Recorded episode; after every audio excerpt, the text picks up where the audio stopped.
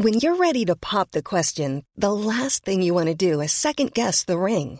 At Bluenile.com, you can design a one of a kind ring with the ease and convenience of shopping online. Choose your diamond and setting. When you find the one, you'll get it delivered right to your door. Go to Bluenile.com and use promo code LISTEN to get $50 off your purchase of $500 or more. That's code LISTEN at Bluenile.com for $50 off your purchase. Bluenile.com code LISTEN. There's never been a faster or easier way to start your weight loss journey than with PlushCare. PlushCare accepts most insurance plans and gives you online access to board-certified physicians who can prescribe FDA-approved weight loss medications like Wigovi and Zepbound for those who qualify.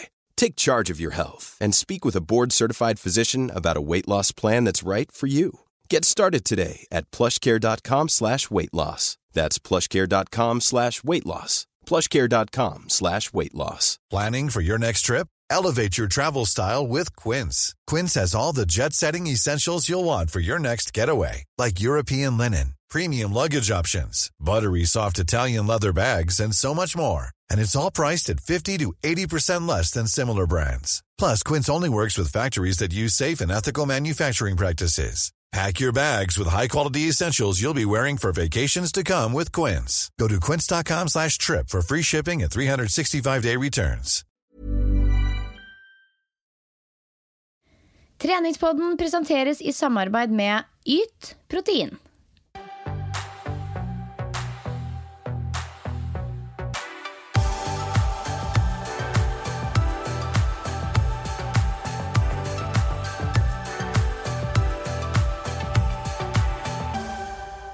Hallo og velkommen til en ny episode av Treningspodden. Og ikke minst god mandag til dere som lytter. Nå er det på tide med snaue 60 minutter med ny treningsinspirasjon og motivasjon fra meg og min faste poddepartner Silje Torstensen. Ja, og nå er det onsdag for oss som spiller inn eh, her på Eggmonthuset. Og jeg er så Altså, jeg tror på en måte noen kanskje tenker at jeg er litt sånn vill og gæren, men egentlig så er jeg fryktelig kjedelig. Jeg elsker rutiner, og jeg elsker onsdagene mine, for da er det både undervisning av yoga og fast innspilling av treningspodden. Og det er noe med å ha fast dag, altså. Det er det. Ja, fordi det var jo egentlig du ganske vant til før du reiste, og så var du på tur, og da var det jo hummer og kanari hver eneste dag. Og nå har du en litt sånn arbeidshverdag der du er frilanser og styrer ting litt selv. Du trives med det, men det er godt når liksom ting er litt sånn satt. Ja, ja, altså jeg tenker selv om man er frilanser Freelancer Så kan man jo likevel ha struktur i uka si, og det syns jeg er superdigg. Og jeg merker at hvis jeg ikke ikke har rutiner og struktur og faste dager på ditt og datt, da blir det plutselig veldig mye sånn tid som man bruker opp på tull og dødtid og venting. Og, så jeg er veldig glad i å smack, smack, få det plassert inn i uka og ha litt uh, faste dager, sånn som vi har med treningspodden nå, med innspilling på onsdager. Ja, man er faktisk kanskje enda litt mer avhengig av struktur når man driver for seg selv. Hvis ikke, så, som du sier, så flyter det fort litt sånn ut. Uh, og jeg merker det, jeg bruker jo kalenderen min på iPhone, der jeg liksom hver eneste dag har masse oppgaver som skal gjøres. Uh, og det ble fort til at jeg bare utsatte de til neste dag, men nå har jeg begynt å plassere de inn uh, på ulike klokkeslett i løpet av dagen. Da er det mye lettere på en måte at liksom Ok, klokka 11 setter jeg meg ned og gjør den oppgaven. Det er mye lettere å få det gjort, da. Mm. Så det er et lite tips til dere som lytter også. Ja.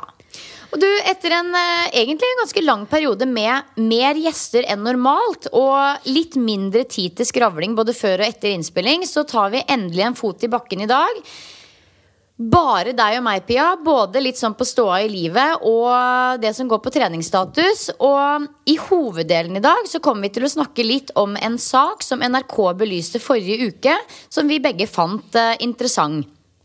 For det er nemlig en sak som eh, tar for seg hvordan rett og slett menn hvordan det er enklere for menn å holde formen og ikke minst gå ned i vekt og holde vekta enn det er for kvinner. Eh, og akkurat det syns jeg var litt eh, spennende. Og det, en, det er en eh, professor som heter Gøran Hjelmseth, som er egentlig ganske sånn kjent ansikt i alle mulige saker som handler om f.eks. vektreduksjon. Og han gir fem gode punkter som viser hvorfor det er sånn, og det er det vi tenker at vi skal ta, litt, ta en nærmere titt på. Ja, og den artikkelen som du sier, tar utgangspunkt i dette her med vektreduksjon, men eh, vi tillater oss også å synse og mene litt om dette her med at det er litt lettere for gutta å ha god form, hva enn det innebærer, da, enn jenter. Eh, og så skal vi liksom ja, bare tenke litt høyt rundt hvorfor det kanskje er sånn, da. Eh, så mye av det vi snakker om i dag, bygges jo opp under av denne artikkelen, og ikke minst han Gjøran. Men det er også litt sånn egne meninger, erfaringer og tanker basert på mange års erfaring og kunnskap fra meg selv og Silje. ja. Du, hvordan går det i livet og preggislivet og treningslivet og jobblivet og alt sammen? Åh, det går bra. Men fader, Silje, nå er jeg snart ferdig med å være gravid, og det stresser meg litt. Nå, ja. nå har jeg nesten Ok, Bare for å gi dere en kjapp update. Jeg er eh, litt over 35 uker på vei. Jeg har termin i midten av november, dvs. Si at det snart bare er en måned igjen. Og jeg har liksom hele tiden tenkt at uh, jeg skal jobbe som vanlig sånn gjennom graviditeten, men når det nærmer seg slutten, da skal jeg virkelig roe ned og nyte den siste tiden. Så er det jo klassisk da, at den siste tida nå foreløpig har den ikke vært så veldig mye roligere. Og jeg begynner nesten å kjenne på en liten sånn sorg over at livet mitt sånn som jeg kjenner det, er over. da. Misforstå meg rett, jeg gleder meg veldig å hele den pakka der. ikke sant? Men hvis jeg skal tørre å være litt sånn politisk ukorrekt, da, så kjenner jeg liksom på en del følelser knytta til det at uh, jeg ikke vet hva som kommer. Jeg er spent på liksom hvordan jeg takler søvnmangel. Jeg skal ta ansvar for et barn. Ja, altså Det er masse store tanker. Og det kommer som et resultat av at termin nærmer seg, men også at eh, det har blitt sjukt mye mer liv i magen nå de siste ukene. Og det er bare sånn Ja, shit is getting real, da. Og det er bare Ja, det er veldig rart å tenke på, men jeg, jeg tror jo også at det, det kommer til å bli veldig godt for meg å ta et steg ut av min vanlige hverdag og ja, entre en ny fase i livet. Ja, det tror jeg absolutt. Men, eh, men, sånn formen og sånn er fin. Jeg kjenner at jeg begynner å bli mer og mer gravid. Nå skal vi jo til Bergen på Shape Up Convention i helgen. Eh, gleder meg helt sinnssykt, men jeg kjenner jo at jeg er ganske sånn høygravid. Eh, men, og det blir jo siste tingen jeg gjør. Så jeg kjenner at når jeg er ferdig der på søndag, så skal jeg være litt sånn Da kommer jeg til å ha lave, gode skuldre, da. Og jeg skulle jo egentlig fly, jeg vet ikke helt hva jeg tenkte på, men kjæresten min, når det begynte å nærme seg, så var han sånn Du kan jo ikke fly, du, da. Det er jo altfor nærme termin. Så da ble det sånn at vi skal kjøre fra Drammen til Bergen. Så det ble jo også litt mer sånn mikk-makk-tur enn det jeg hadde sett for meg. Så ja, Men siste innspurt nå, og så er jeg snart i mål og klar til å ta imot babyen i magen. ja, jeg syns du er veldig sporty. Og det som er litt ekstra gøy med Bergen, er jo at vi for aller første gang i treningspodden skal kjøre en livepod. Det har vi aldri gjort før, og vi var vel egentlig bare litt sånn ja ja, det gjør vi. Eller vet du hva, det var ikke det engang. Du bare satte det opp uten å spørre meg. Ja, for jeg orka ikke å ta noen runde på det. Man blir sånn når du har satt opp timeplaner i x antall byer, så blir man sånn Det er noen man alltid må høre med. Andre bare overkjører man, og du er en av de. Jeg er en av de. For jeg vet at vi takler det, og at det blir en kul altså, greie. Jeg vet aldri hva slags timer jeg skal ha før jeg jeg får timeplanen på trykk, ja, men, det, men, det, er helt greit. Jeg tar den på strak arm. Men livepod, det, ja, det tar jeg sånn halvveis på strak arm, det òg. Det gleder jeg meg veldig til. Men jeg tror på en måte det blir ganske annerledes å sitte og skravle foran 120 personer eller hva det er som er påmeldt i et auditorium, enn det er å sitte inne på et lite kott, sånn som vi pleier. Eh, men jeg tenker at eh, vi kommer sikkert, om ikke det blir perfekt, så er det helt greit. Er det 85% bra og underholdende, så er det top notch. Og så lærer vi sikkert masse til neste gang hvis vi har lyst til å gjøre det igjen. F.eks. i Oslo. Ja, altså Perfekt er jo ganske kjedelig uansett. Jeg tenker jo at det bare er en gyllen mulighet til å ta en fot i bakken med de som faktisk er der fysisk. Og mye av moroa er jo bare å sitte og se på hvordan den podkasten man alltid hører på, faktisk foregår i levende livet. Men, eh, så jeg, jeg, er ikke så veldig nervøs. Jeg tror det bare kommer til å bli liksom sjukt hyggelig. Spesielt siden vi fikk med en veldig bra gjest. da Det skal vi ikke si så mye om her, for det dere som skal møte oss i Bergen, vet det jo. Og dere som lytter, får jo kanskje høre den episoden hvis lyden blir bra nok. Ja, Det krysser vi fingra for at den blir. Ja, Men uh, hva med deg, Siljus? Er livet på stell? Livet er veldig på stell. Jeg må nesten klype meg litt i armen over hvor uh, Jeg føler liksom Det er veldig kvalmt når folk sier det her, men jeg føler jeg lever mitt beste liv om dagen. Og det, det, det, det unner vi deg, Silje. Det, ja, ja, altså Det er ikke alltid det er sånn, men akkurat nå så føler jeg at ting ruller og går veldig. Jeg har akkurat hatt to frihelger, og det er bare sånn jeg må virkelig minne meg selv på hvor fantastisk mye jeg setter pris på en helg uten fri. Nei, uten planer.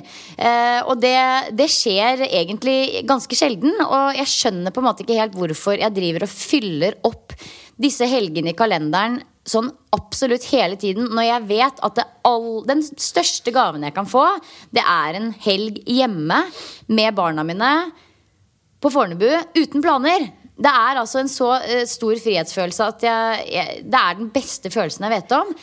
Så jeg må på en måte lære meg til å bli litt flinkere til å si nei til mer. Er Planlegge mindre. Hva er det du var flink til å takke nei til den helgen her, da? Eh, det husker jeg ikke engang, men jeg tror jeg på en måte bare bestemte meg for at nå skal jeg være hjemme. Jeg vet i hvert fall at frøken Torstensen var bedt til et babyshower oh, ja. i Drammen. Det er helt riktig. Ja, det, helt, ja, det har jeg glemt å spørre deg om. Ja, og jeg kom på det når du snakka. Altså, jeg, føler bare jeg må sende en sånn mega-shoutout til de fine venninnene mine som arrangerte et babyshower. Fordi altså jeg, eh, Kanskje jeg er rar, men jeg forventer ikke så mye av folk. Fordi vi har så mye å gjøre på hver Ja, kant. ja, da. ja, ja. Så det i seg selv var bare helt fantastisk at liksom de gode, gamle Drammensjentene gjorde det. Eh, det var veldig veldig hyggelig. Det var bleiekake, og det var kaker, og det var salat. Altså, det var masse god mat og gode venninner. Så det var kjempe, kjempekoselig. Ja, så hyggelig. Ja, jeg var invitert, det er helt riktig. Og jeg hadde store planer om å komme, men så var det faktisk akkurat den der søndag ettermiddag Så var det litt sånn logistikkutfordringer i forhold til å hente barn som var på besøk hos venner, og så var det hit og dit, og så måtte en av oss være hjemme fordi i tilfelle en av ungene skulle komme hjem, og det var veldig mye sånn jeg bare orka ikke å styre med det. Hvis Altså, jeg har så forståelse at det hjelper. Men det, er jo jo derfor jeg kom på at jeg, er- jeg måtte nevne det. Ja, men det er nettopp det som er så fint med deg, Pia. At jeg vet at hvis det er noen som takler at jeg takker nei, så er det deg. Ja, Fordi ja. du heier jo virkelig på det å si nei til mer og planlegge mindre. Og det skal jeg virkelig bli bedre på, fordi det er ingen følelse som er bedre enn å ha en helg uten planer. Nei, ikke sant? Og man må være flink til å prioritere seg sjøl, Fordi det er ingen andre som gjør det for en. Og nå sier jeg ikke at du skal bli mer som meg, Fordi jeg ser veldig opp til deg fordi du er flink til å være sosial og ta vare på de rundt deg. Og det fikk jeg faktisk en kraftig påminner om nå i helgen, både pga. babyshoweren, men også pga. en middag som jeg hadde med to nære venninner dagen etter. Hvor viktig det er å ta seg tid til å ta vare på de eh, få man faktisk er veldig glad i, og som man bryr seg om, da, og som jeg kanskje ikke har vært så flink til opp gjennom de siste åra. Rett og slett fordi jeg har vært på en egotripp og jobba mye, og det er jo et valg man har tatt. Men ja, det er det å finne den balansen da, som er litt uh, vanskelig, men eh, Men jeg tror, eh, hvis jeg skal komme med tips både for min egen del og som jeg tror gjelder flere, så handler det litt om å omfavne de næreste og ikke hele tiden skulle være med på alt med de perifere. Fordi det er det jeg merker at jeg har brukt veldig mye energi og tid på. Det å liksom hele tida skulle henge med på alt det som er veldig gøy og spennende med folk som kanskje egentlig ikke er så nære.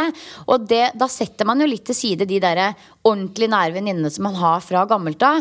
Og det er jo egentlig de jeg ønsker å prioritere mest tid med når det gjelder vennetid. Så jeg tror det handler litt om å kanskje prioritere bort det som ikke er så viktig, selv om det kanskje er kult og spennende og actionfylt, og heller bare prioritere det litt sånn det gode, gamle, trygge som vi setter veldig stor pris på, da. Ja, fordi noen ganger kan jeg kjenne litt på Sånn er det jo for alle. Man kjenner på at alle er så sosiale hele tiden, og de har så stort nettverk og hurra meg rundt. Og jeg kjente faktisk litt på det i forbindelse med babyshower òg, for jeg var sånn Shit, jeg har jo ikke så sjukt mange venner. Kanskje jeg bare er en av de som ikke får babyshower fordi det er ingen som tenker på det.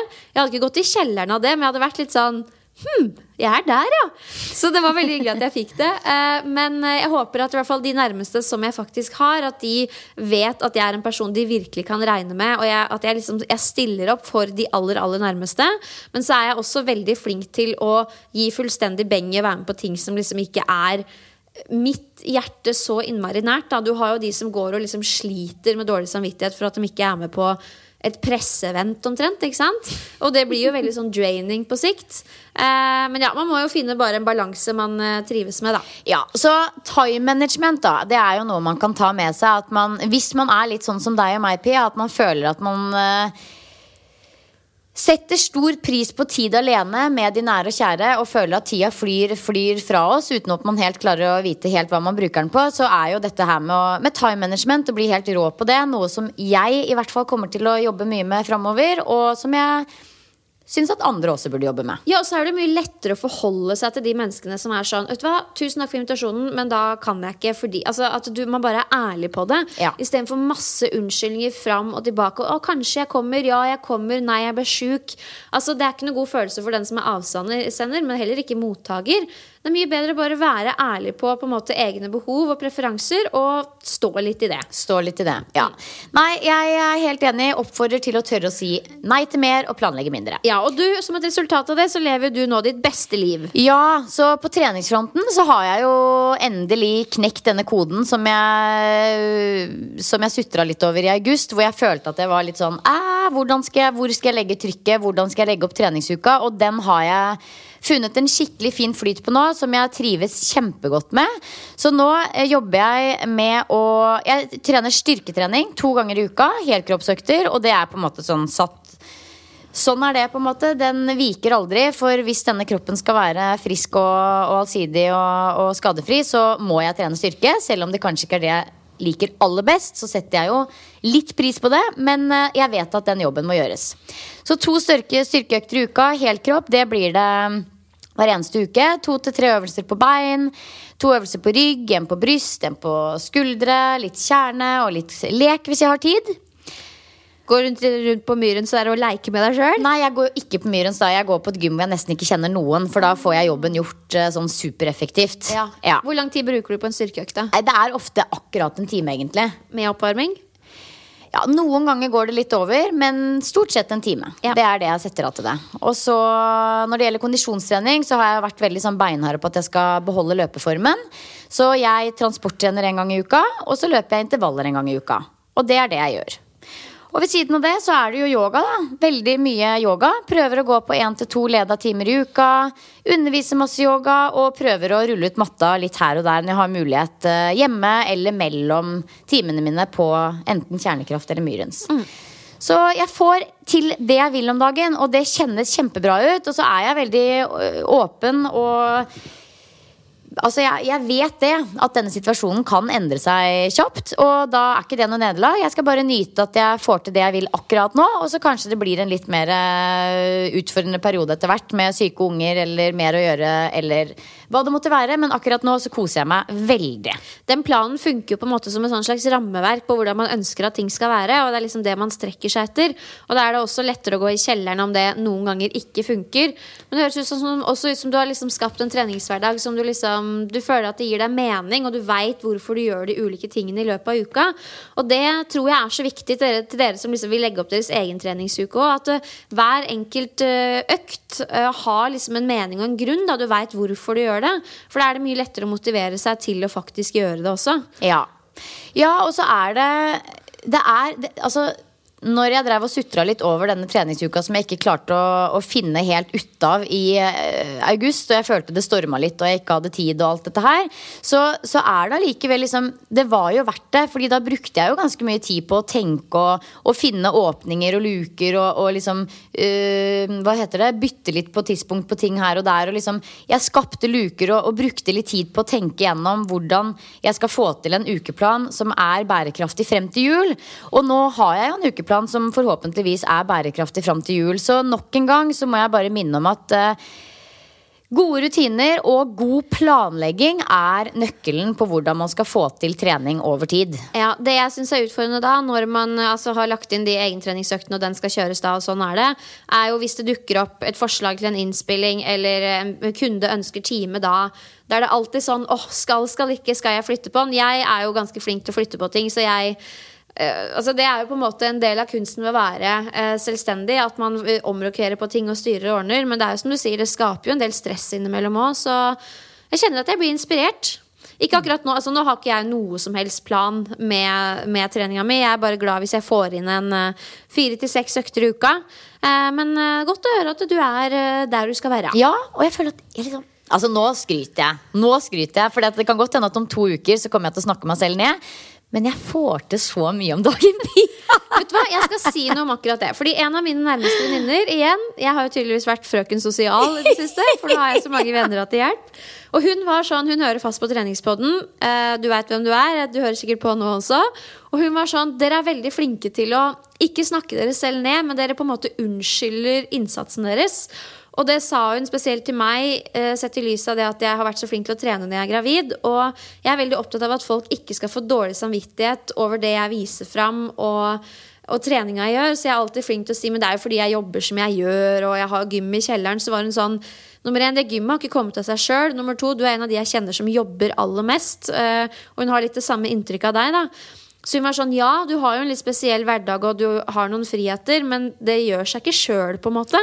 Så jeg hadde lyst til å si det til deg òg, for jeg fikk en litt sånn Ja, vet du hva, søren heller, man er ganske flink. Ja og, så, ja, og jeg tror faktisk vi skal bli litt flinkere til å gi oss sjøl en klapp på skulderen når ting ruller og går. Fordi jeg tror vi bruker veldig mye tid på liksom banke oss selv ned når ting ikke går akkurat sånn som vi vil. Og liksom at, at vi bruker mye energi, et, mye energi på den negative følelsen av å ikke få det til. Men når det først ruller og går, sånn som det gjør akkurat nå for meg, så skal jeg søren meg gi meg sjøl en klapp på skulderen nå. Fordi det kommer ikke gratis, som du sier.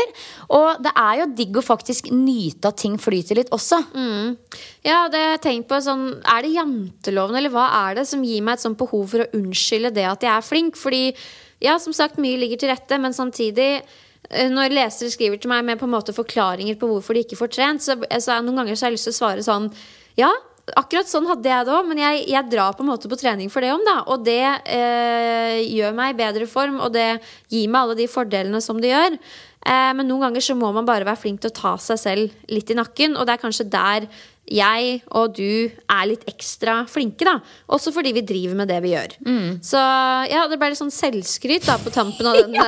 introen Ja, det var voldsomt, men uh, som sagt, det kan jo godt hende at denne denne bobla går over om noen uker eller en måned, eller at, jeg møter på en eller annen trussel eller utfordring som virkelig går i veien for denne gode flyten akkurat nå. Det kan jo hende jeg mister treningslysta for, for, all, for den saks skyld. Men eh, jeg tenker at da er det ekstra viktig å sette pris på at ting ruller og går nå. Men tror du liksom Jeg må bare spørre deg, fordi jeg eh, viser jo fram en mye større deler av hverdagen min enn det du gjør. Det er jo på en måte det jeg driver med. Og noen ganger så tenker jeg sånn Kanskje jeg egentlig irriterer mer enn jeg inspirerer? Altså, Hva tror du om det? Jeg tror at de som du irriterer, de unfollower deg. Ja. Og, og helt sikkert. Jeg Fordi- tror jeg irriterer noen, og jeg tror du irriterer noen. Og det, altså, det er umulig å please alle. Vi kan ikke lage innhold til alle mulige målgrupper. Nei. Skjønner du hva jeg mener? Ja, og og det er jeg, så, jeg er så lei at folk er sånn 'Å, jeg liker ikke henne, og jeg syns hun er sånn og sånn'. Så er det bare sånn Ja vel, unfollow henne. Fordi det er sikkert veldig mange andre som finner henne inspirerende. Og ja, jeg tror helt sikkert at både du og jeg kan være irriterende positive, kanskje. Eller pff, ikke vet jeg. Altså, På en eller annen måte så tror jeg helt sikkert vi bugger noen, men jeg tror jeg har virkelig, virkelig troen på at uh, både jenter og gutter der ute har såpass mye oppi skallen at de da trykker på unfollow, Ja. og heller følger noen som gir dem noe positivt. Ja, ja, for jeg er veldig opptatt av at vi skal opprettholde den Altså skape den følelsen hos folk at shit, hvis hun kan, så kan jeg også. Det er jo mottoet mitt. Kan jeg, kan du. Uh, men det er en veldig sånn hårfin grense mellom å gå fra Shit, hvis hun kan, så kan jeg òg, til herregud, hun får til så mye, jeg orker ikke å følge med på de greiene der.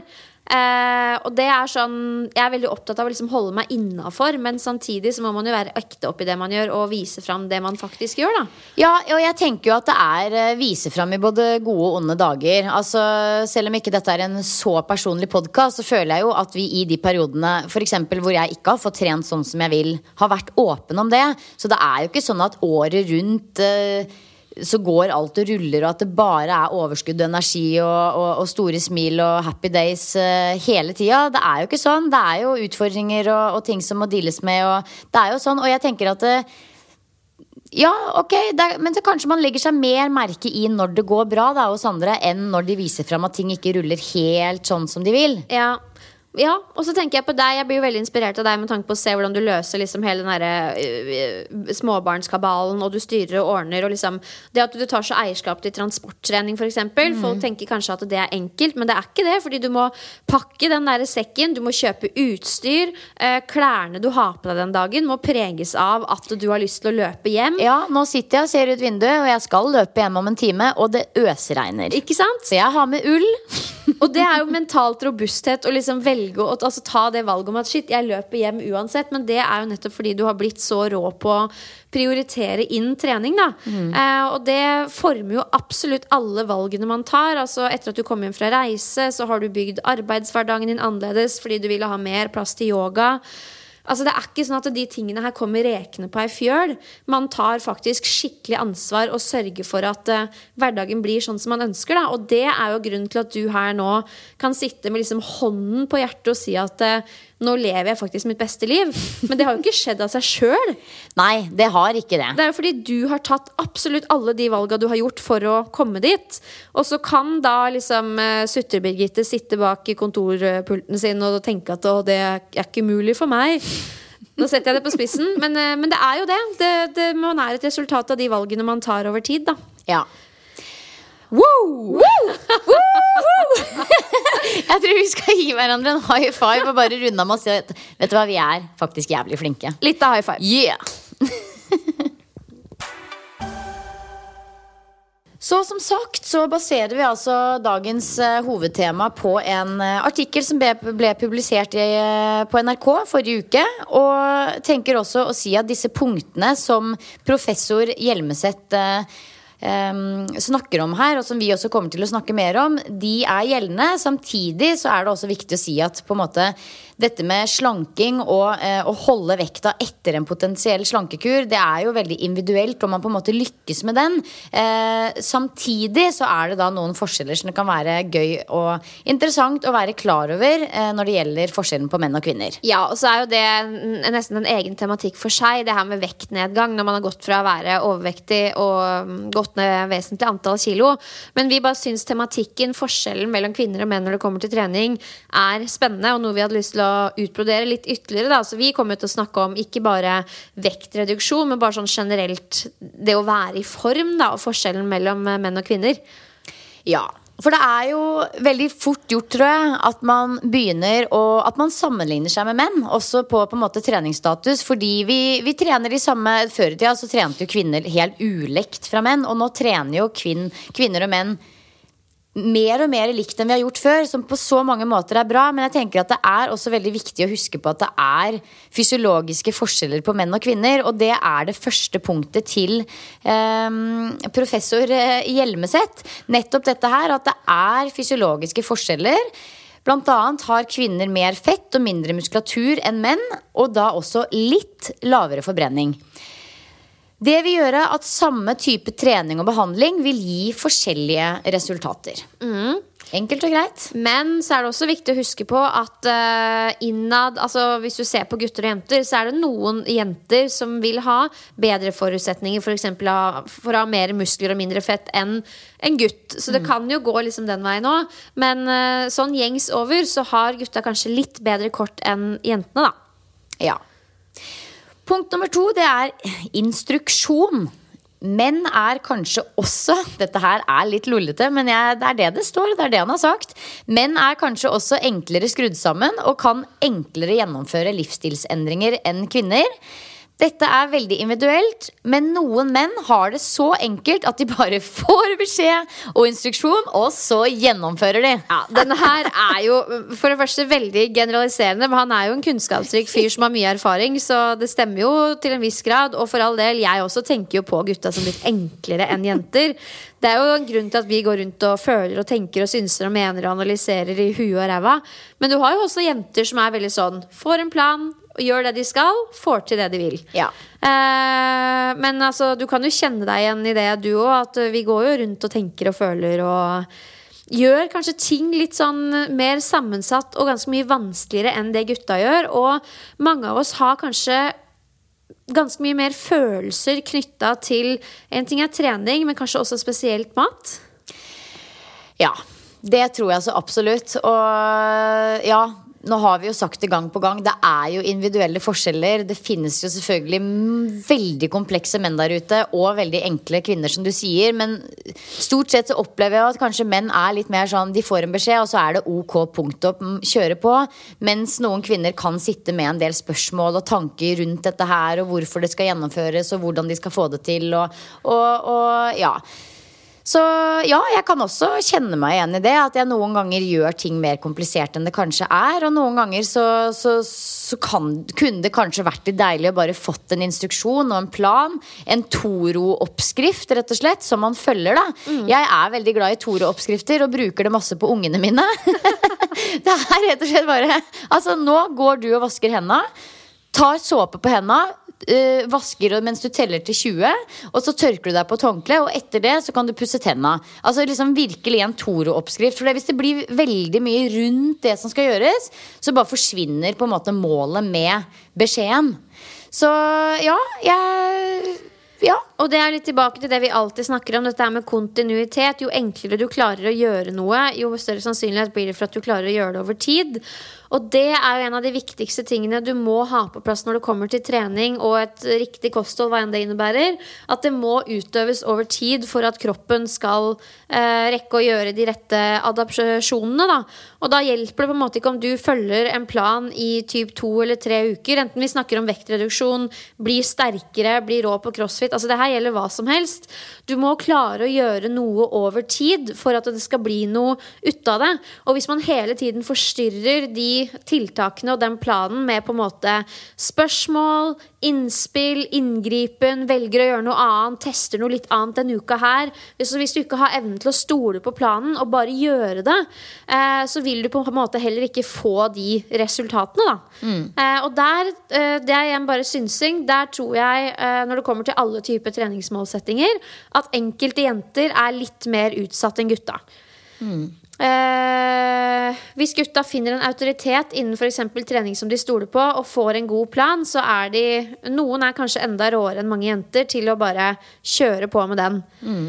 Men eh, jeg vil jo ikke si at det er veldig sånn svart-hvitt, for det er jo mange gutter som er på bærtur, og jenter som er svart-hvitt òg. Men eh, vi kan i hvert fall understreke viktigheten av å prøve å gjøre ting så enkelt som mulig, og evne å holde seg til en plan over tid. For det er først da du finner ut om det funker eller ikke. Ja. Og det er også grunnen til at hvis man velger å f.eks. inngå et samarbeid med en PT, eller melde seg på et Grete Rode-kurs, eller melde seg inn i en crossfit-boks, eller gå på et yogakurs.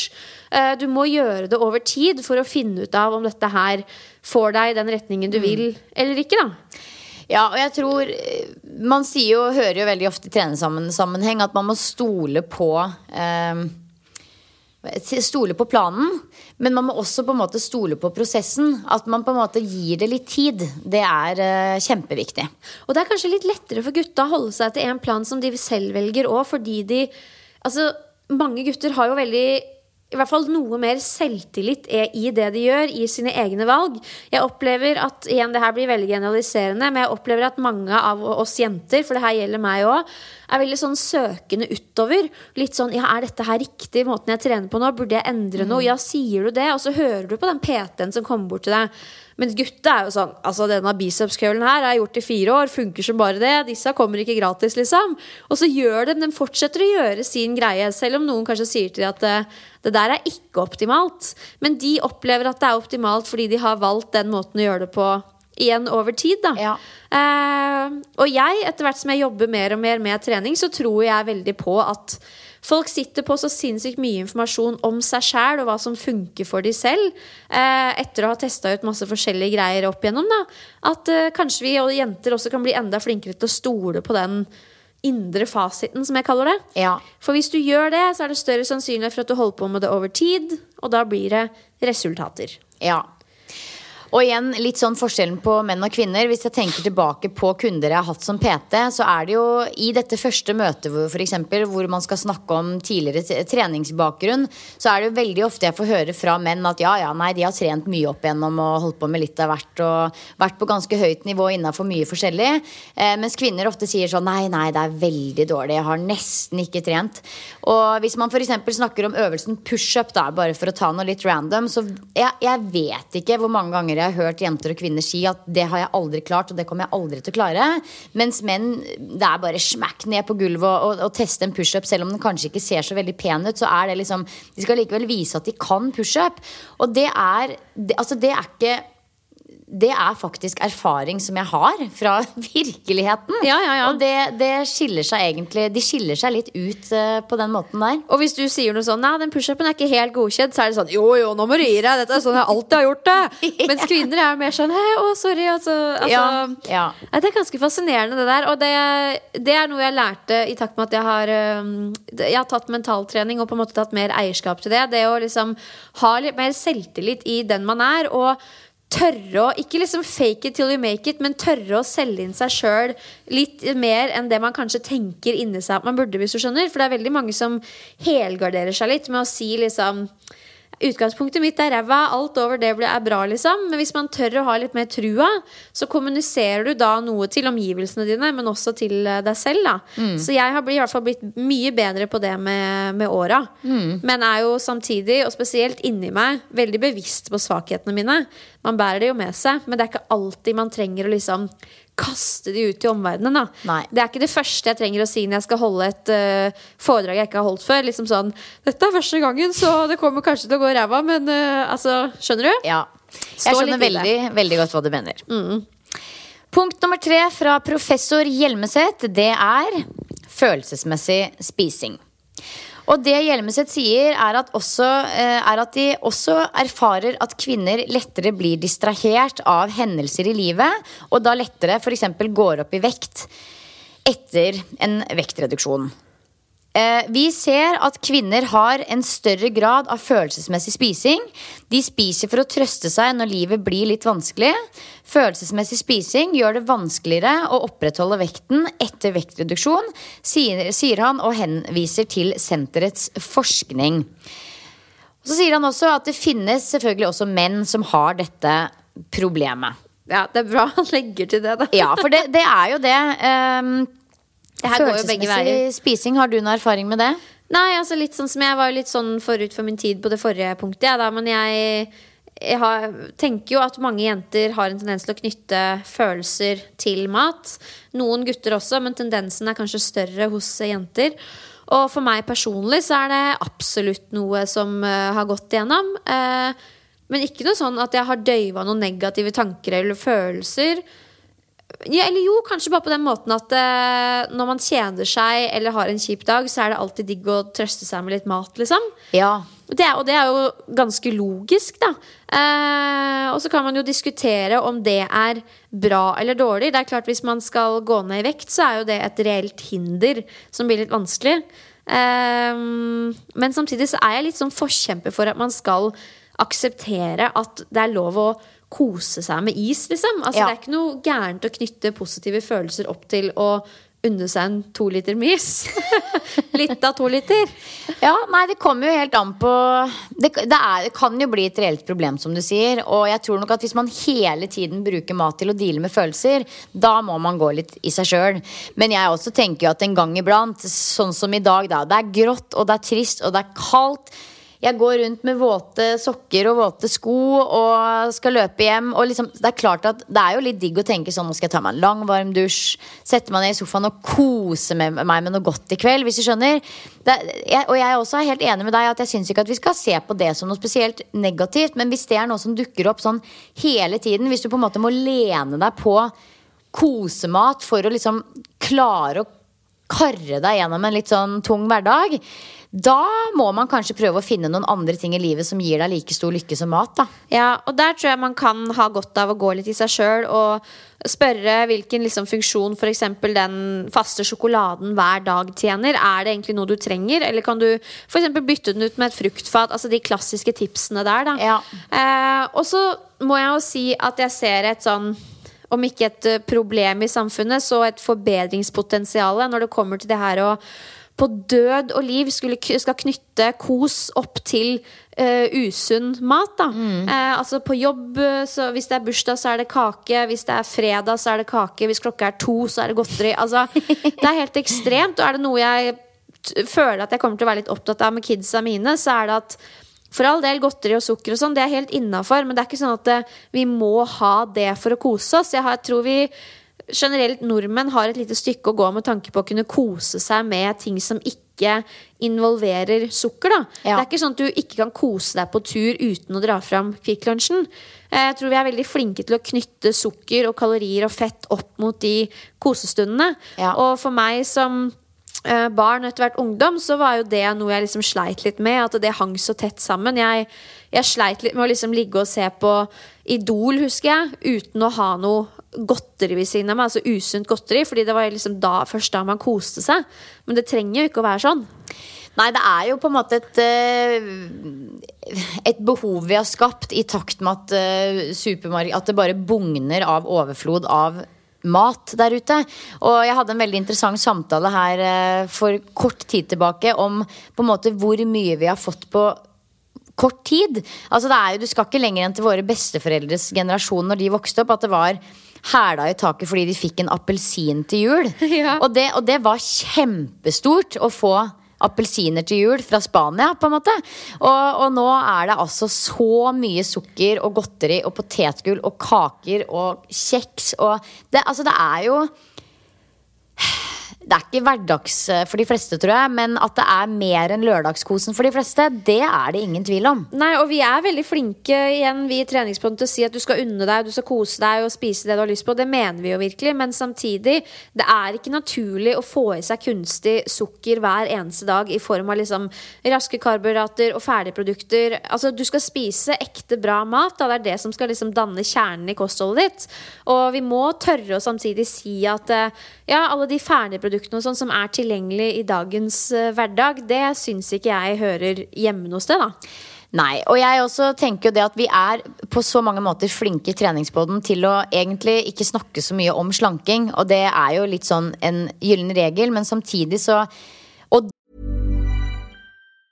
Quality sleep is essential. That's why the Sleep Number Smart Bed is designed for your ever evolving sleep needs. Need a bed that's firmer or softer on either side? Helps you sleep at a comfortable temperature? Sleep Number smart beds let you individualize your comfort so you sleep better together. JD Power ranks Sleep Number number 1 in customer satisfaction with mattresses purchased in-store. And now, save 50% on the Sleep Number limited edition smart bed for a limited time. For JD Power 2023 award information, visit jdpower.com/awards. Only at a Sleep Number store or sleepnumber.com.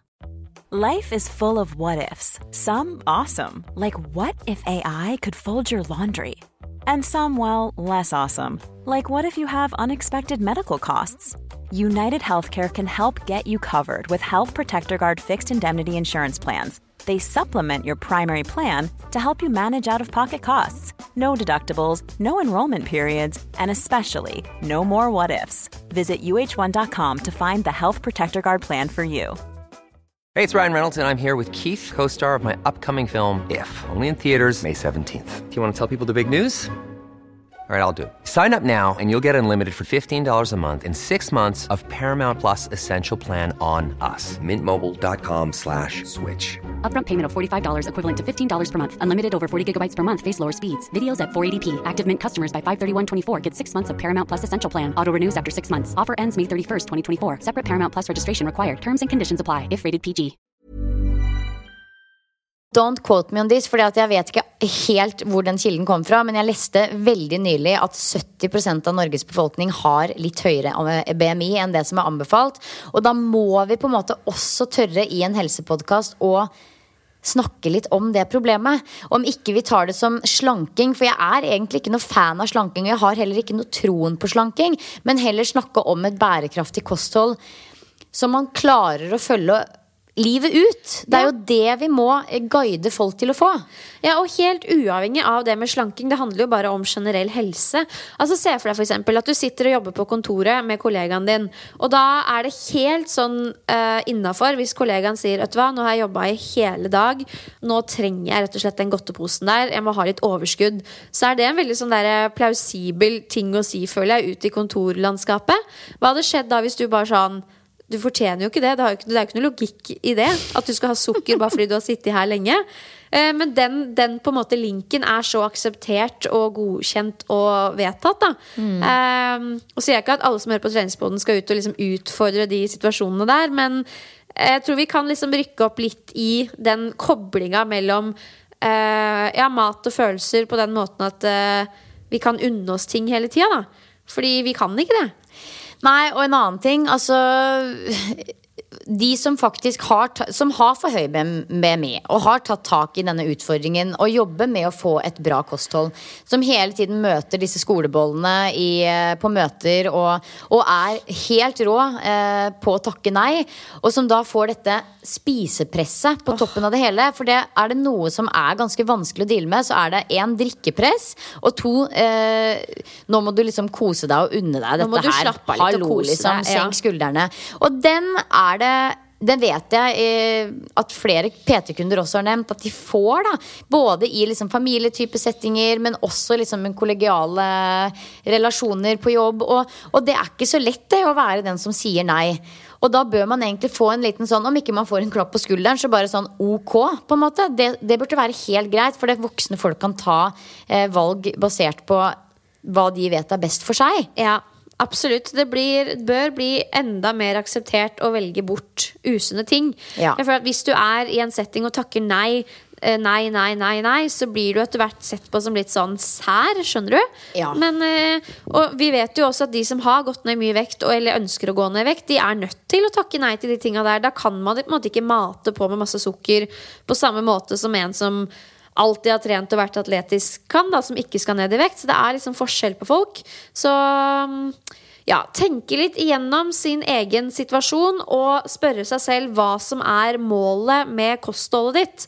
Det tenker jeg er smart. Å ta valg på bakgrunn av det, og ikke bare eh, for det første hva du føler at andre forventer av deg, men heller ikke kortsiktige behov. Prøve å tenke litt sånn på sikt, da. Hva er det som får deg til å føle deg bra eh, om én og to og tre uker og måneder, og ikke bare her og nå?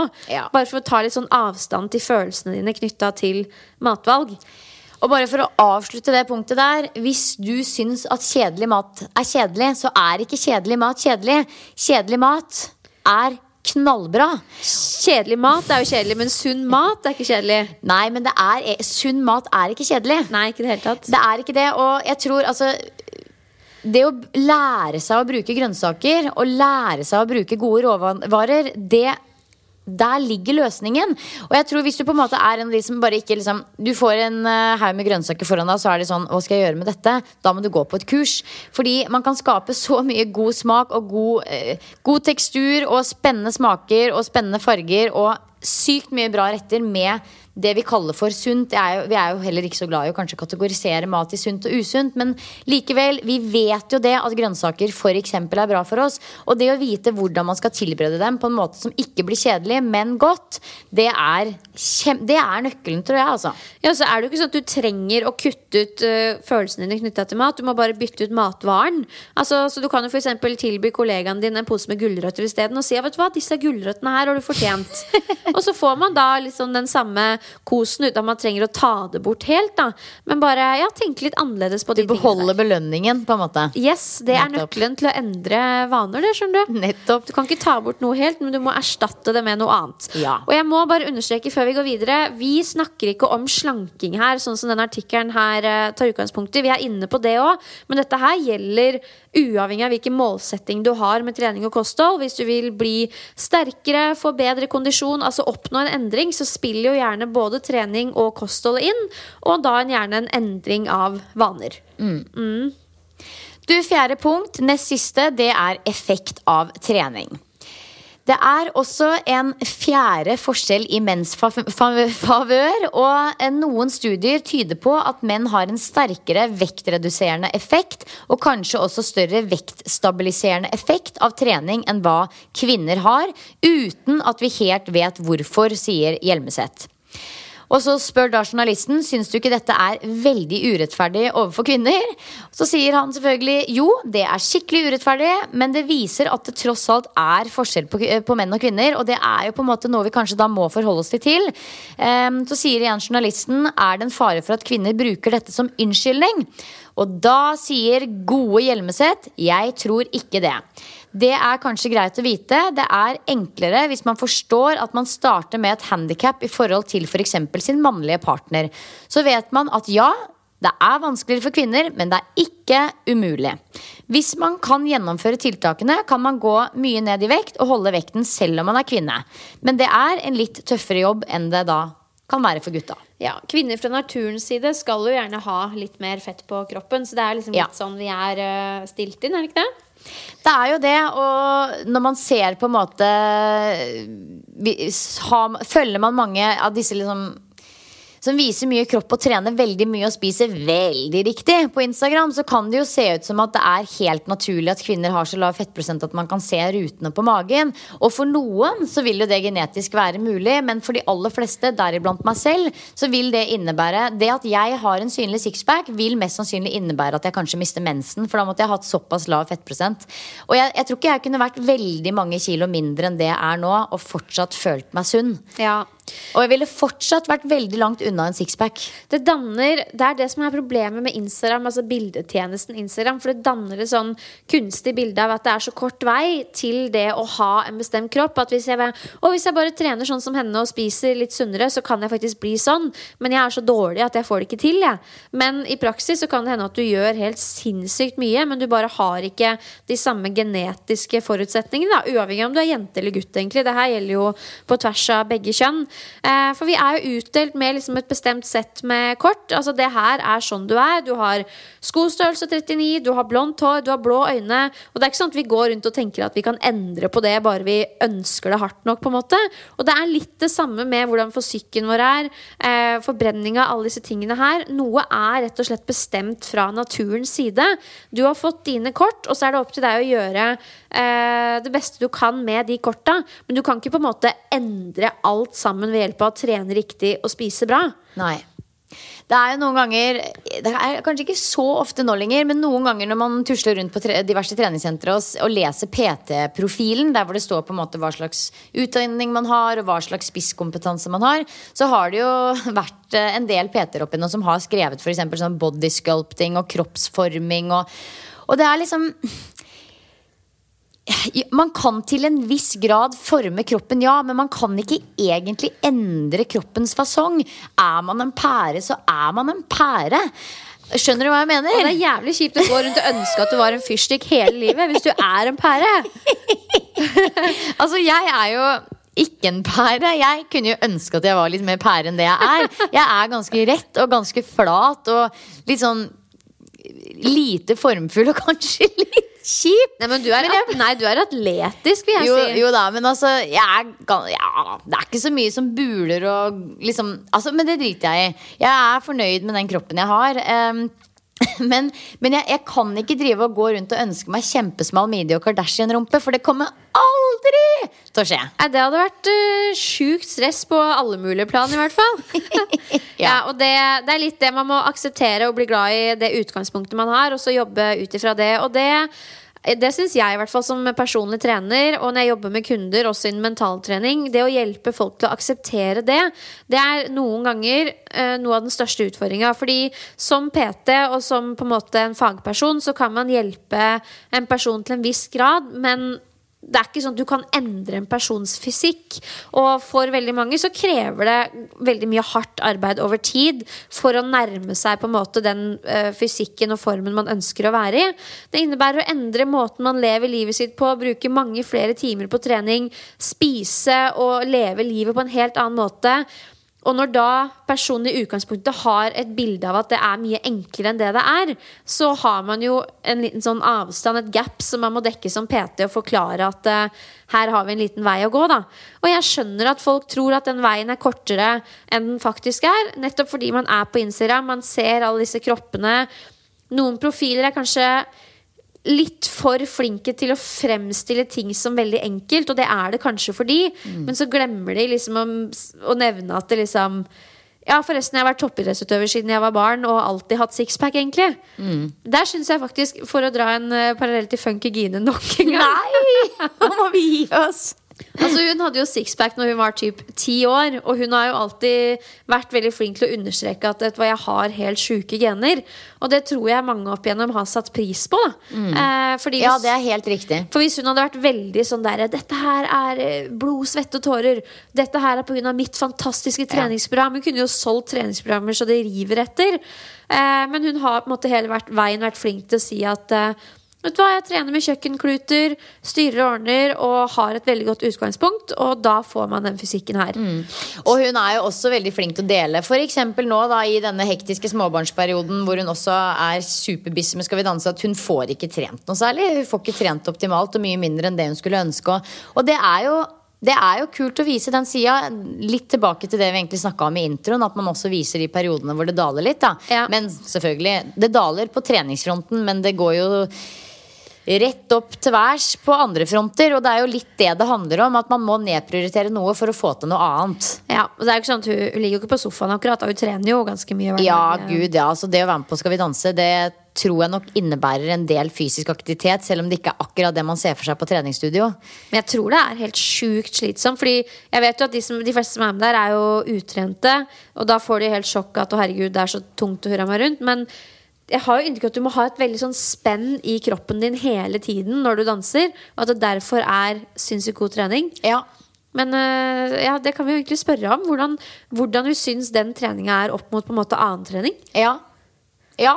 Hun ser i hvert fall fortsatt sabla trent ut. Ja det skal da, ha. ja da, hun klarer seg ålreit. Ja helt, helt ok. Du, det siste punktet, det er Her kommer det. Her kommer det. Det er det punktet jeg tror det er det ligger aller mest i. Spennende. Og det er samvittighet. Det er, eh, ja, som han sier, eh, professoren vår, at de fysiologiske forskjellene er det vanskelig å gjøre noe med, men Hjelmeset mener det er ett punkt der kvinner kan ha noe å lære av menn. Så nå er det bare å spisse ørene dere, og det er at kvinner kanskje har vanskeligere for å prioritere seg selv.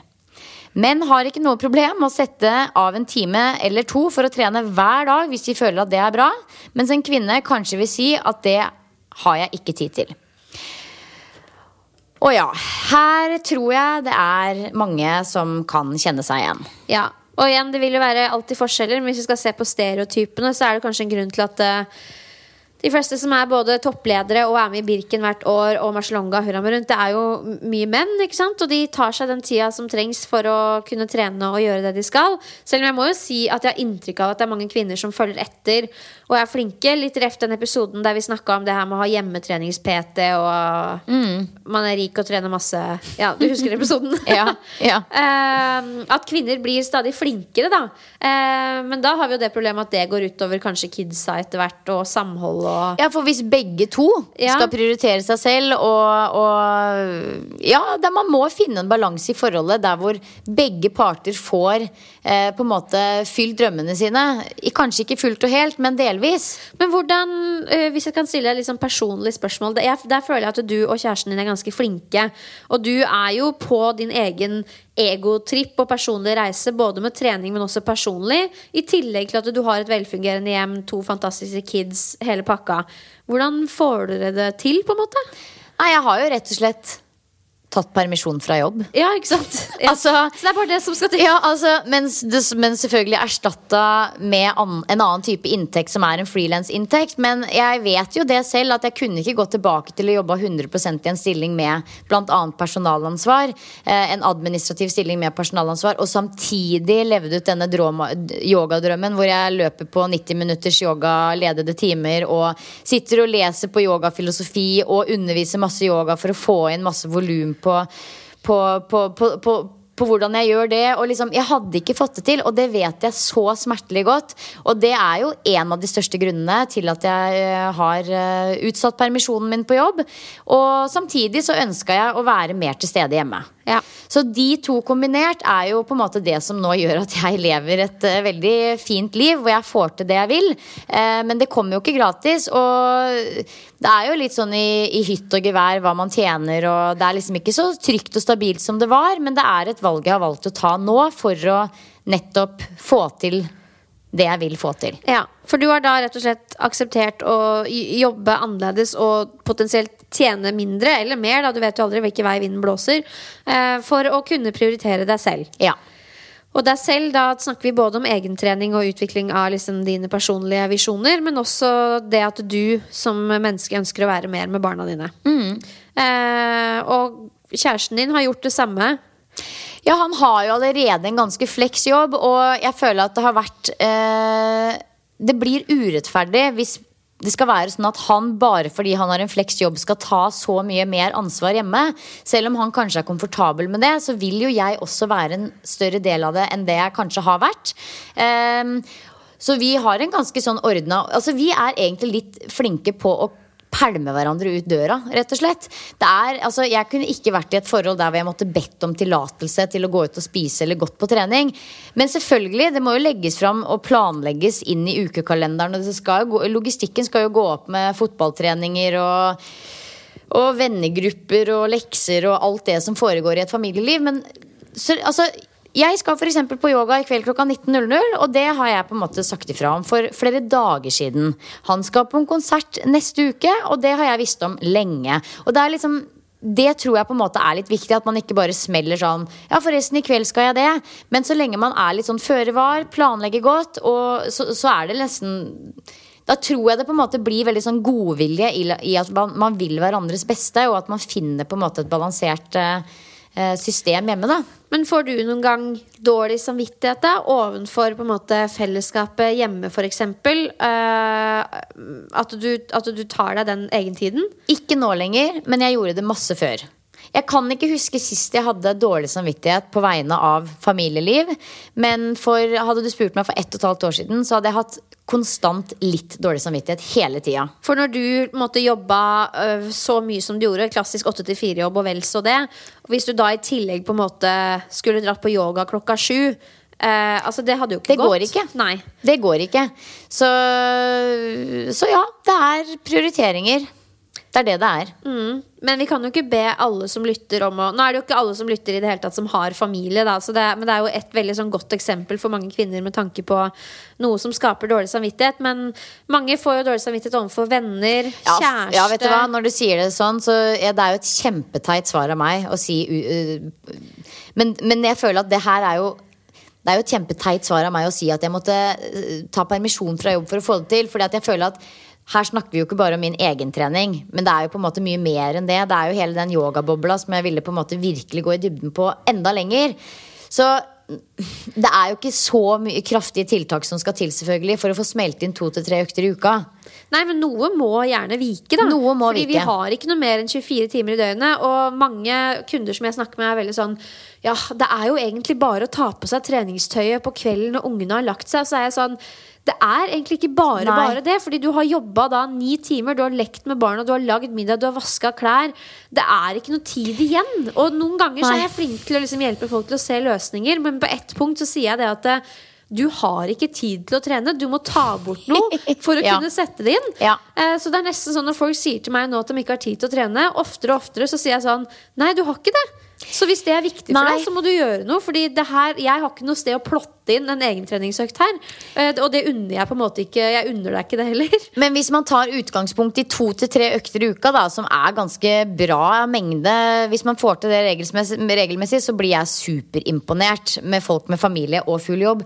Og si at man da bruker helgene godt, at man har fri i helgene, og da kan man faktisk eh, sette av en time til seg sjøl hvis man har resten av helga fri med barna, uten dårlig samvittighet. Det mener mener jeg virkelig. Og hvis man får til én morgenøkt og én kveldsøkt på toppen av det, så har man løst det, da. Men, Men det må jo igjen planlegges godt. Hvorfor skal man ikke få dårlig samvittighet? Altså Når jeg f.eks. velger å trene aleine med meg sjøl istedenfor å være med kjæresten min eller vennene mine. Hvorfor skal ikke det gi meg litt dårlig samvittighet? Fordi at du kommer til å komme hjem som et bedre menneske med overskudd til å ta vare på de folka. Istedenfor at du går rundt og er en sånn irritabel person som kommer til å bare eksplodere hvert øyeblikk. For det er jo det som kan skje potensielt når man ikke får trent og liker å trene. Ja, og du kan verken liksom være den beste utgaven overfor deg selv eller de rundt deg hvis du ikke tar vare på igjen først og fremst deg sjæl. Det er du som må komme i første rekke.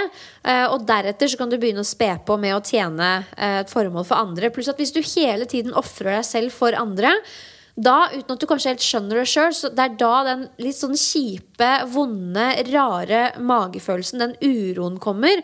Den uroen som du ikke skjønner helt hvor kommer fra. Hva er det, hvordan skal jeg løse det? Det er på en måte i mange tilfeller følelsen av at man ikke lever et liv som er i tråd med det man egentlig ønsker. Da. Mm. Innen mentaltrening så snakker vi da om at man lever på litt på akkord med verdiene sine. Men det, er, um, det handler for veldig mange ofte om at du hele tiden tar valg for andre og ikke for deg selv. Da. Og der tror jeg nok kvinner er ekstra flinke til å gjøre nettopp det, fordi vi unner de rundt oss alt godt. Vi er liksom flokksamlere, og vi skal sørge for at de rundt oss har det bra. Um, men et sted går, går, på en måte grensa, da. Mm. Men så skal man jo samtidig ikke bli noen sånn superegoist som bare kjører sitt løp heller, da. Nei, det kan man jo ikke bli i en familiesituasjon, for det går jo ikke. Nei, og du kan ikke bli det hvis du er student og Altså, ingen er lykkelig aleine. Nei, ingen er lykkelig aleine. Så ja. Nei, det med den samvittigheten, det tror jeg jo er et, en reell utfordring for uh, sikkert noen menn også, men spesielt mange kvinner, og det vet jeg jo at det er. Og, og det å ta seg egentid og, og dra på trening før jobb og misse frokosten med barna, og at det kan gi en uggen følelse. Men jeg tror faktisk det, at hvis det er noe du gjør én én, kanskje to ganger i uka, så går det helt fint. Hvis mannen din eh, får litt eh, spillerom, eller, eller, dama di for den saks skyld, så er jo det på en måte Det skal jo gå opp i opp. og Igjen så vil det jo kanskje gi deg energi og overskudd til å bli et bedre menneske hjemme i huset og ha med å gjøre, da. Ja, og så tror jeg det er mye ro i det å ta en forventningsavklaring med f.eks. For vennene dine eller kjæresten din og forklare hvorfor det er så viktig for deg å få inn den ene økta. Mm. Eh, så det ganger, Hvis det er viktig for deg. Ja, ja. Det er mange ganger liksom, før vi skal på fjellet noen ganger, og kjæresten min vil unngå køen, eh, så er jeg sånn Jeg må bare trene en time, og han har blitt dritforbanna. Fordi han syns det er så egoistisk. Og noen ganger så er det jo det òg, men ofte da så jeg måttet liksom fortelle hvorfor det er viktig for meg på et litt sånn dypere plan. da Og da snakker jeg ikke om enkelttilfeller, men at uh, jeg gjerne er en person som trenger å prioritere å få inn den økta. Og nå har vi vært sammen så lenge at han kjenner meg, og han vet hvorfor jeg er som jeg er. da og det gjør det mye lettere for meg å stå i de situasjonene. Så det å ta seg tid til å forklare de nærmeste hvorfor eh, det er viktig for deg, gjør det kanskje også litt lettere å ikke få så dårlig samvittighet fordi du blir møtt med forståelse. Ja. Kommunikasjon er viktig. Ja. Og ja. forståelse fra de rundt deg er kjempeviktig hvis du skal kunne gjøre noe over tid for å oppnå et uh, treningsmål eller noe som er viktig for deg. Enten det er vektreduksjon, bli god på crossfit, yoga, altså you name it. Ja. Ja, så tenker jeg jo at Selv om denne artikkelen som på en måte fikk grobunn til tematikken i dag, så uh, handler om vektreduksjon, så har vi jo snakka mye generelt. Men jeg tenker at vi må på en måte tørre å snakke litt om overvekt også i treningspodden, selv om vi har vært flinke til å unngå temaet, vil jeg si, men vi må på en måte også tørre å snakke litt om det som et samfunnsproblem, uten at vi er ute og vifter med fingeren eller på en måte lokker folk med dietter, for det er jo ikke det vi er her for. Men uh, vi lever i et, i et, samfunn hvor det er altfor lett å ta usunne valg, og, og, og sånn er det bare.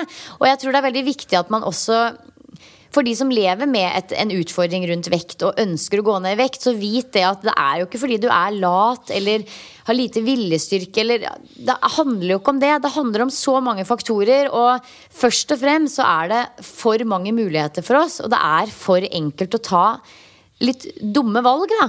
Um, så pluss, ja, ja, pluss at vi har en, de fleste har en jobbhverdag der vi sitter stille eh, åtte til fire. Og det ja. er liksom Det fins ikke noe som er mer unaturlig for kroppen vår egentlig enn nettopp det. Det er akkurat det. Jeg, jeg, jeg så eh, Martin Norum. Eh, han eh, er jo ernæringsfysiolog. Eh, og er, han publiserte en veldig noe, han publiserte noe på Instagram for en god stund siden, men det gjorde så innmari ut, inntrykk på meg. Jeg har tenkt masse på det i ettertid.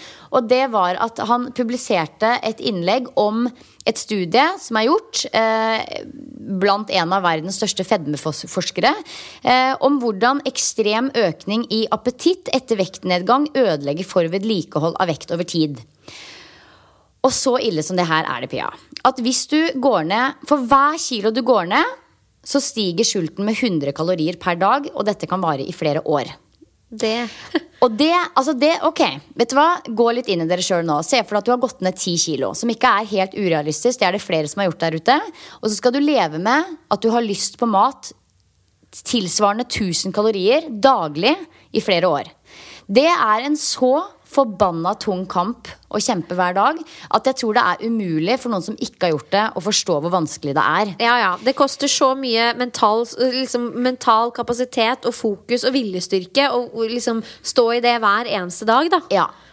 Så jeg, eh, altså det å gå ned i vekt og gå på diett, det er jo ofte ikke den største utfordringen. Utfordringen er jo å bli der nede. Og derfor så bør man også tenke godt igjennom om man er i en situasjon der hvor det passer godt å ikke bare gå ned i vekt, men faktisk vedlikeholde i noen år også. At man har kapasitet og overskudd til å faktisk fokusere såpass mye på seg sjøl og kjempe denne kampen som det potensielt kan bli da, Ja. eh, i etterkant. Og det der er jo, altså, Vektreduksjon er jo kampen over alle kamper pga. de grunnene vi akkurat snakka om. Men det gjelder jo også når det kommer til litt sånn mindre treningsmålsettinger. Det her å komme i gang med et styrkeprogram, bygge muskulatur, bli sterkere, starte med crossfit. Alle de tingene krever noe av deg. Det krever en endring. Og når vi skal gjøre nye ting, så krever det også mental kapasitet, viljestyrke. Altså Du må ha gir å gå på. da Og hvis du da samtidig har det krevende på jobb, det er noe som skjer på hjemmebane Det er ikke sikkert at du har krefter og krutt til å gjøre det akkurat nå. Da. Det er derfor det er så viktig å følge en plan som på en måte er overkommelig. Og for de fleste av oss så er jo trening og kosthold bare på en måte en liten del av livet og hverdagen. Det er noe som skal bidra til at vi har det bedre på de andre arenaene våre. Det er på en måte ikke det livet dreier seg om for noen av oss. Så tenk litt igjennom de tingene der, og ha veldig respekt for eh, endring, da. Eh, For nye vaner og rutiner og endring, det krever noe av deg. Eh, og du har bare ett sett med ressurser. Og med en gang du på en måte begynner å gå på høygir og skal gjøre noe over evne, så er det stor sannsynlighet for at du går på en smell. Og mange smeller eh, på rad, det er jo ikke akkurat eh, styrker jo ikke akkurat selvtilliten. Nei, det gjør ikke det. Nei. Så eh, da tenker jeg at vi har vært igjennom eh, ja, noen viktige punkter når det kommer til dette her med forskjeller mellom menn, og, menn og kvinner. Men også litt sånn generell drodlings rundt jenter og det å oppnå treningsmålsettinger og spise deretter. Har du noe å tilføye, Siljus? Nei, jeg tror vi har vært gjennom ganske mye. Og jeg ser jo på klokka at det begynner å dra seg ut her også, så kanskje vi burde runde av hoveddelen for nå. Skal vi avslutte med litt mat, da? Og så er det Og så er det og Så er det finito. Så er det finito. Yt proteinbar. Ja.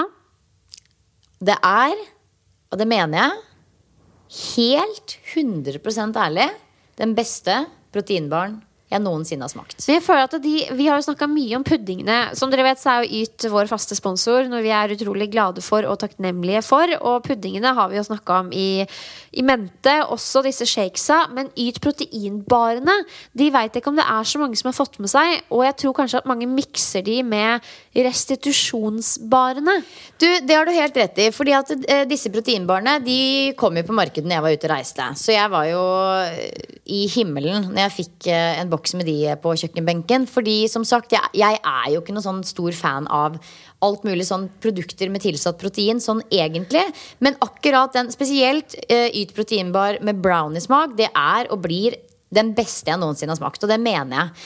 Eh, men som du sier, så tror jeg kanskje noen mikser det med de eh, restitusjonsbarene, som du sier. Og det var for, for så vidt også en episode for litt siden hvor jeg var på vei hjem fra Kamilleviken, faktisk, i bil, og så stoppa vi på en bensinstasjon, og der hadde de ytt proteinbar, og så blei det litt sånn snakkis i bilen om disse barene, og så var det en som sa sånn, men har ikke de helt sju- sjukt mye sukker? Og det har de jo på ingen måte, men jeg tror på en måte det er litt den greia at folk mikser det og eh, Ja, de mikser de yt restitusjonsbarene som kom for ganske lenge siden, med disse nye proteinbarene som nylig har kommet. For de nye barene de inneholder veldig lite sukker. Ja, og de er, eh, inneholder litt over 20 gram protein, som på en måte er det det bør inneholde for at man skal kunne si at det er en proteinbar. Ehm, og det er uten tilsatt sukker, og det er en veldig fornuftig mengde med karbohydrater. Jeg tror det er rundt 15 gram per sånn bar. Så det er eh, et perfekt proteinrikt tilskudd etter f.eks. trening, eller bare når man er keen på å liksom kose seg litt med noe som er litt eh, nyttig for kroppen, og som kroppen kan bruke til noe, da. Eh, for det er jo verdifull næring i disse her. Så det er viktig å skille mellom de restitu restitusjonsbarene som vi på en måte har sett at uh, Olympiatoppen promoterer. Og altså, alle de Yt mer-produktene skal jo um, brukes i forbindelse gjerne etter hard trening og litt sånn lengre, tøffere kondisjonsøkter. Mens Yt protein og de produktene som vi tester mest, det er mer sånn Et ja, mellommåltid, typ. etter en gruppetreningsøkt, eller når du er på farta. Altså sånn, Ja. For oss som ikke har nødvendigvis et så høyt energinivå og forbruk. Da. Ja. Og så er det jo en megabonus at det smaker helt sinnssykt digg. Din er jo brownie-smaken. Eh, mens for meg, altså Jeg spiser jo alt, så jeg syns jo alle er like gode. så, men test ut eh, Yt proteinbar, dere, hvis dere ikke har gjort det ennå. Det er et supert måltid på farta og er tilgjengelig ja, stort sett overalt, føler jeg. Eh, Og det gjør det også at det er litt sånn lettere å velge, velge noe sunt og næringsrikt på farta. Ja. Litt enklere enn gratinert blomkål, som vi skal Ja, over til nå. Men det er for- ikke vanskelig, det heller. Nei, det er også superlett. Gratinert blomkål, det var det jeg tenkte å dele i dagens hoveddel. Og denne kan for øvrig også gjøres med brokkoli. Det gjorde jeg forrige uke, og det ble knakende suksess. Eh, nå er det jo blomkålsesong. Det blomstrer blomkål på åkeren som bare det, og den kan brukes til mye forskjellig. Eh, jeg er veldig glad i å ha den i f.eks. curryer eller supper, og ikke minst blomkålsuppe. Det er noe som alle hjemme hos oss elsker. Men gratinert blomkål det er noe som du kan bruke som en siderett til noe annet. Altså Det er ikke på en måte en middagsrett i seg selv, men det blir som en type en liten salat. Du kan bruke det som en siderett. Og det du trenger for å lage gratinert blomkål, det er ett stykk stort blomkål. En spiseskje med smør. To spiseskje mel, 4 dl med melk, 3 dl revet ost, og da er Jarlsberg spesielt godt. En teskje salt, litt pepper og kanskje litt persille hvis du har lyst på det på toppen til slutt. Så det du gjør er at du setter ovnen på 250 grader, skjærer blomkål i buketter og koker de i lettsaltet vann i 3-4 minutter. De skal ikke bli for myke. Og så heller du av vannet, smører en kjele, og, altså, så, og så lager du på en måte denne hva skal jeg si, den hvite sausen. Så du smelter smør i en kjele, drysser over hvetemel, tilsetter melk litt etter litt og rører godt mellom hver gang du heller i melk. Så har du i nesten all osten og rører til sausen er glatt. Smaker til med salt og pepper. Så det er på en måte bare sånn, det er hvit saus. Så hvis du har en annen oppskrift på hvit saus, så gjør du det. Så legger du kokt blomkål i en ildfast form, heller over sausen, drysser på resten av osten og gratinerer i ca. 15 minutter. Og hvis du vil, så kan du strø over hakket persille, og som sagt, godt mulig å også bruke brokkoli i denne oppskriften.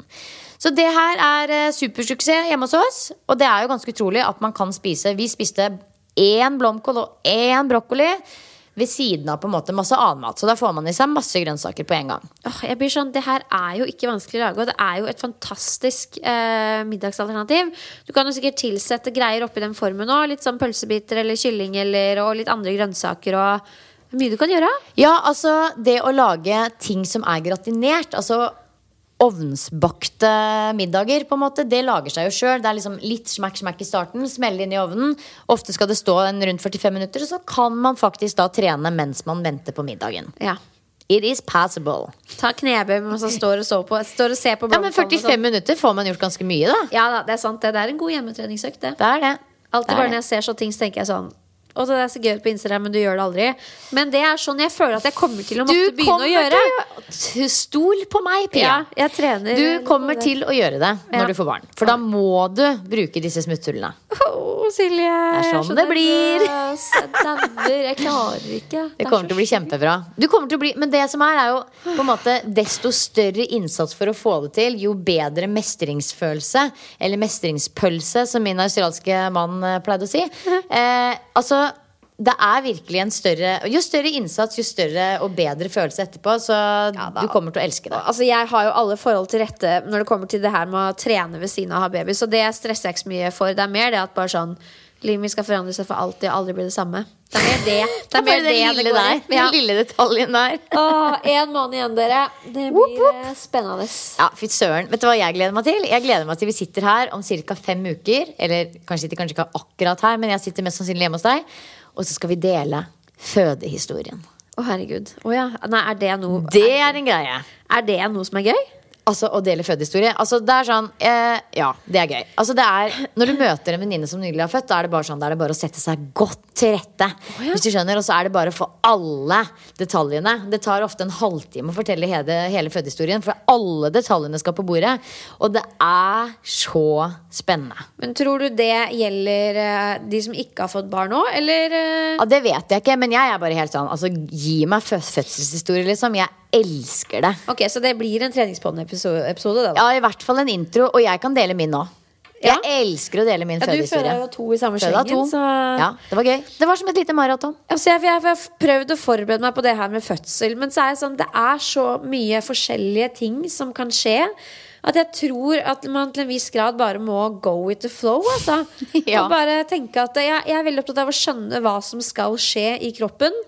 Eh, og ha kontroll på pusten min, men utover det så tenker jeg at man må liksom bare opp i ringa når kroppen sier ifra. Så, Ja. Og så tar jo kroppen kontroll, liksom, så du får ikke gjort så mye uansett. Du får ikke gjort så mye. Jeg husker veldig godt at jeg sa liksom før jeg skulle føde sånn Jeg skal ikke bli en av de som liksom ligger og hyler og brøler og uler, sånn som man ser på som fødeprogram. Blei en sånn. Du brølte og Jeg blei en uler og en brøler. Og det er bare sånn urkvinnen da som kommer fram, og den kommer bare fram når du føder. Det er jeg helt overbevist om. Men hvordan tror du jeg er i en fødselssituasjon? Nei, jeg vet ikke. Noen er jo helt stille òg. Men eh, jeg skulle i hvert fall ikke være en brøler, og ble en brøler. Så ja, alt kan skje. Altså jeg er sånn, Når folk spør meg sånn Haha, skal du vlogge det? Så er jeg sånn «Øh, Nei, er du dust? Men så tenker jeg inni meg sånn Det hadde jo vært helt sjukt å ha på video.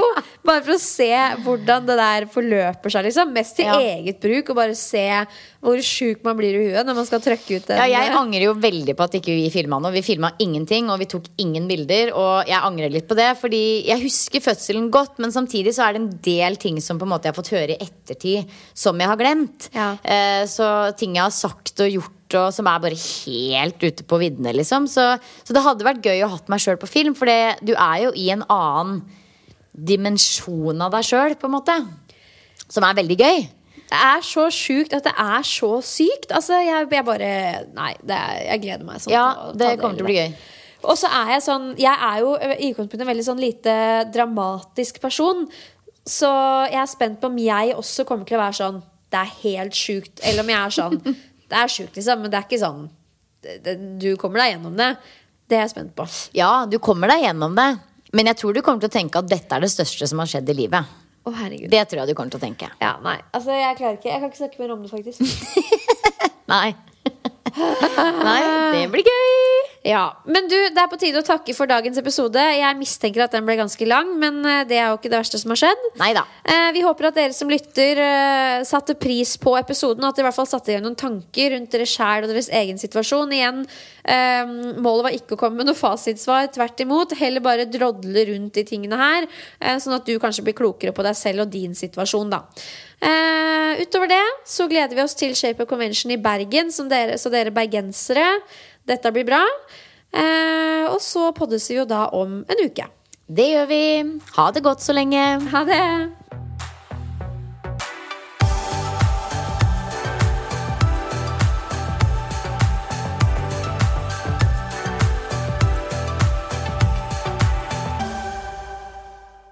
Treningspodden presenteres i samarbeid med Yt protein.